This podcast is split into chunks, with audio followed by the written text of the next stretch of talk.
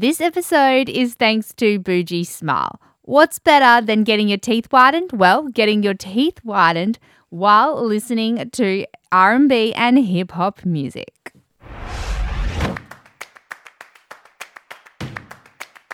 It's Left of Field with Danny Kavanagh. Hello, Left of Field listeners. I'm Danny Kavanagh, and today I'm joined by Brittany Taylor. Britt was a 2015 Miss Universe WA finalist. Now, she is massive in the horse racing industry. She does everything from Sky Racing, Tab Touch Radio, part of Channel 10 and Melbourne Cup. And she is one very extremely busy lady, but she gives us a great insight today into the industry, into owning a horse, into breeding horses, and into racing them. So uh, I hope you enjoy. Britt, welcome to the Left of Field podcast. How are you going today? Good. Thanks for having me. No, thank you for coming on. Now, you are a very busy lady. We've just spoken about how you got to head up to Broome for the Broome Sprint and doing racing all around Perth, if people weren't aware. Why don't you update our listeners? Where are you at at the moment? Well, uh, yes, this week was great given that it was Broome Carnival week. So I did get up to Broome on Tuesday for the sprint, Ladies' Day, which was a, a very long day. Unfortunately, didn't get to stay for the duration of the week. It was just up and back in the one day, so it was a very long 16-hour day. But and be able to get up there is great, but had to be back for the Wednesday to do the Belmont Sky Racing coverage, and then again yesterday out at Belmont. So generally, most days you'll find me on a race course somewhere. Obviously, racing is your life. Horses a big part of who you are. How did you get into the racing industry? Well, I was basically born into it. The two generations before me have all been into horse racing. My grandma was the first female horse trainer in Western Australia, and then my dad was an apprentice jockey to her and then turned trainer. So he's still training now. So it was always probably inevitable that would be involved in, in some way, my brother and I. But to be honest, my mum tried to probably steer us away from it in many cases. I think a lot of racing kids probably only know one thing, and that's because that's all they've been exposed to. So it was really important to mum in particular that we were exposed to all different avenues and were allowed to explore all different, you know, other sports or whether it was, you know, dancing or anything. She just enrolled us into everything so we would have the most opportunity to find what we loved. And as it turns out, both of us have ended up working in the industry in the end. Yeah, your grandma was quite the pioneer. What was it like being so involved in the industry so young?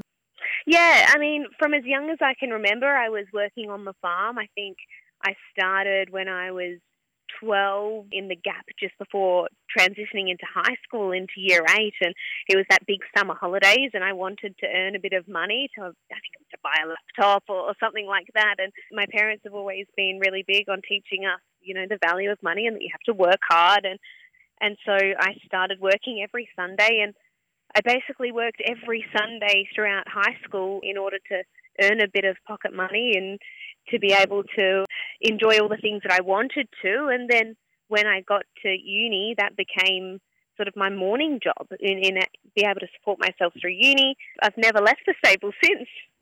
Do you love then most about the racing industry? What's kept you so involved? It's probably two pronged. One, one half of it is working with the horses themselves.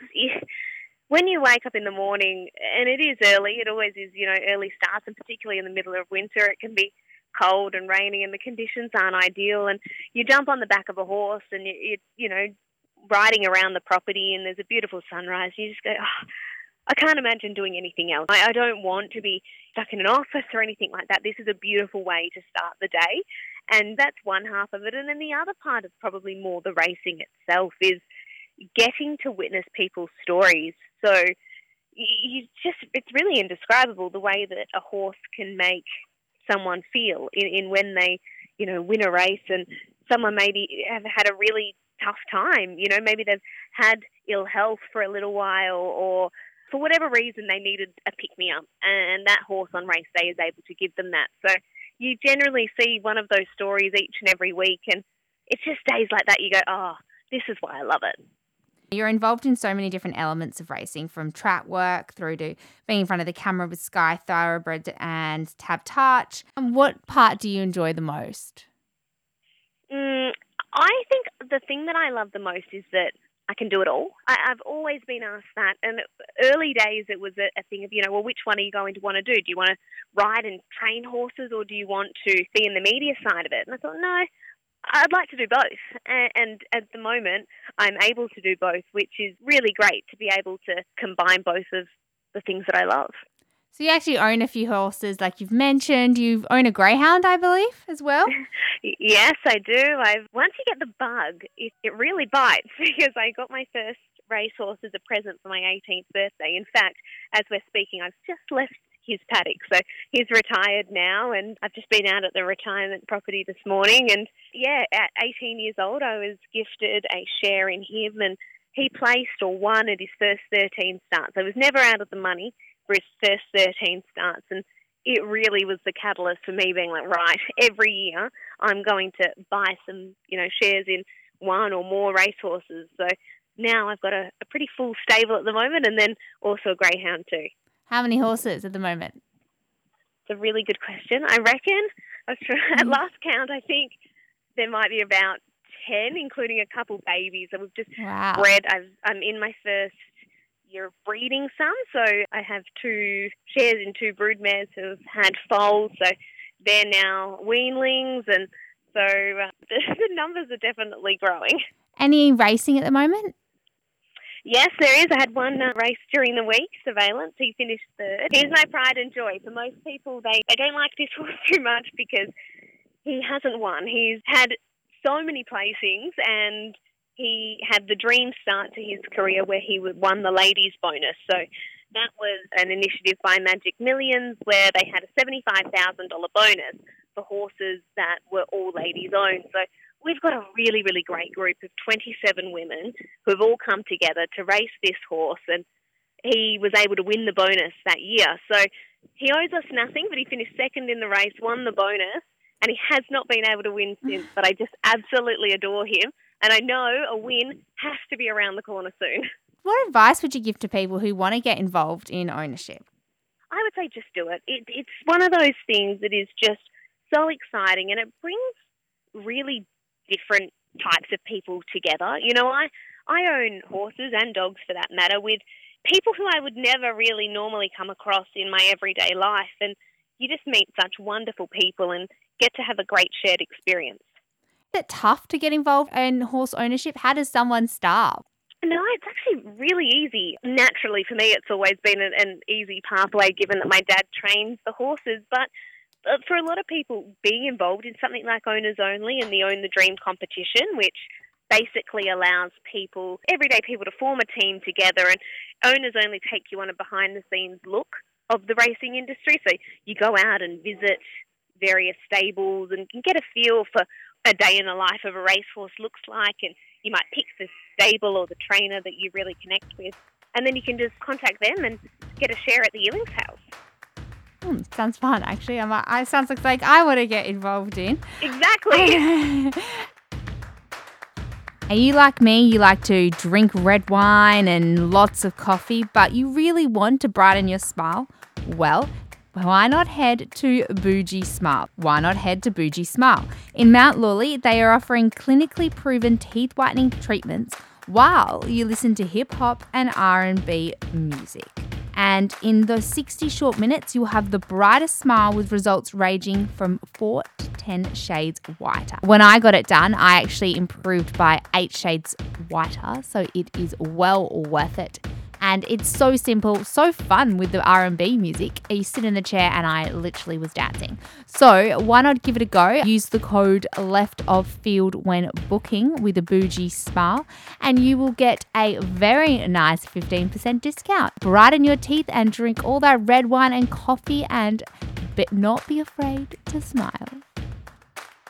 I've known that you have a good eye for picking horses. What do you look for in a winner, both like in the mounting yards and when you're buying like a share in a horse?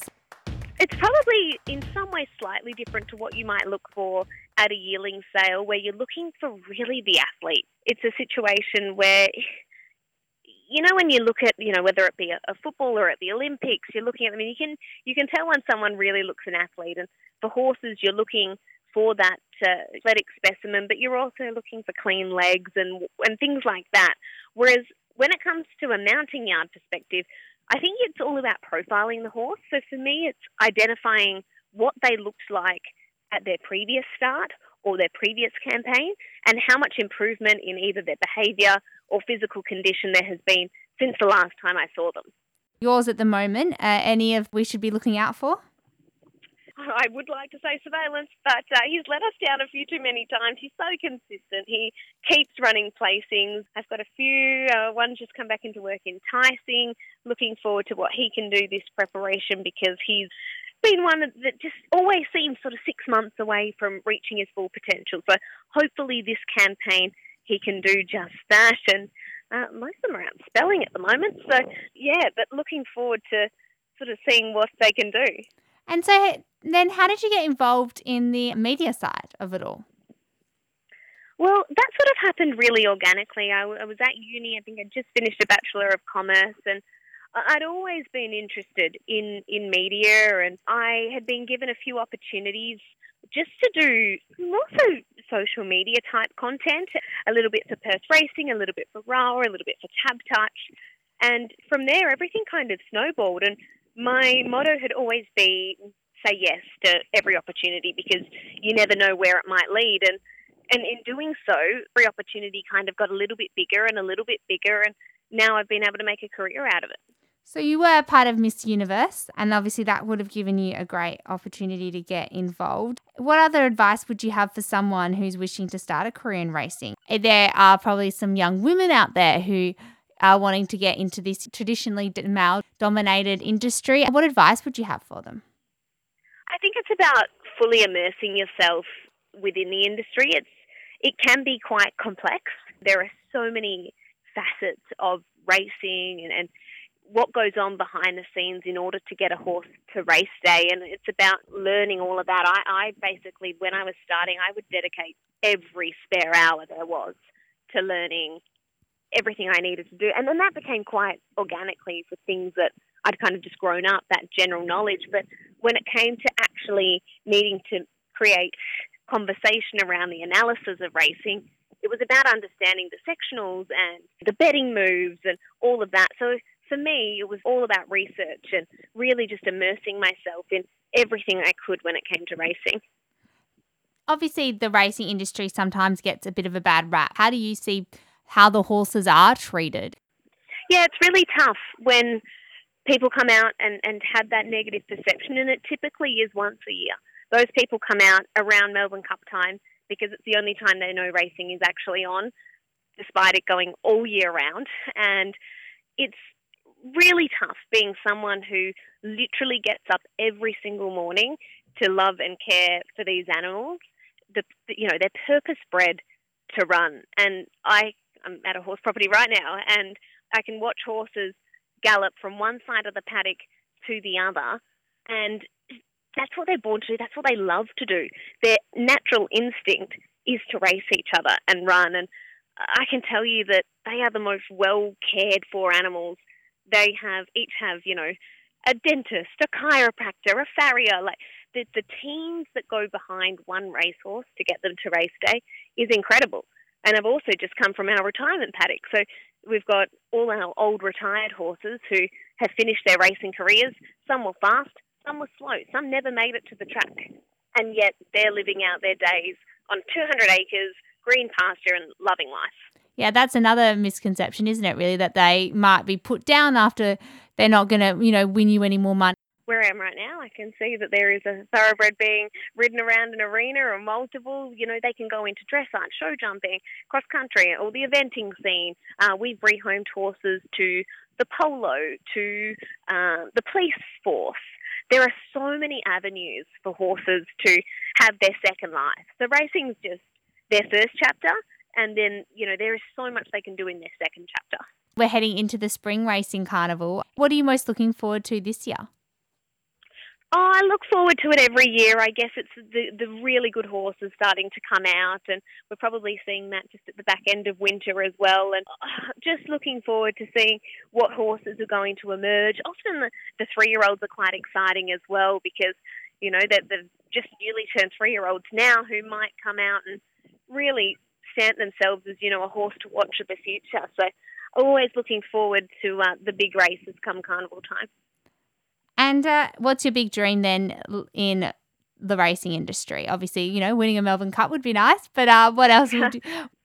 Look, I'd take any Group One. Um, as an as an railway owner, stakes. We'll go with railway. Yeah, we'll start. I'll, I'll in take WA. railway.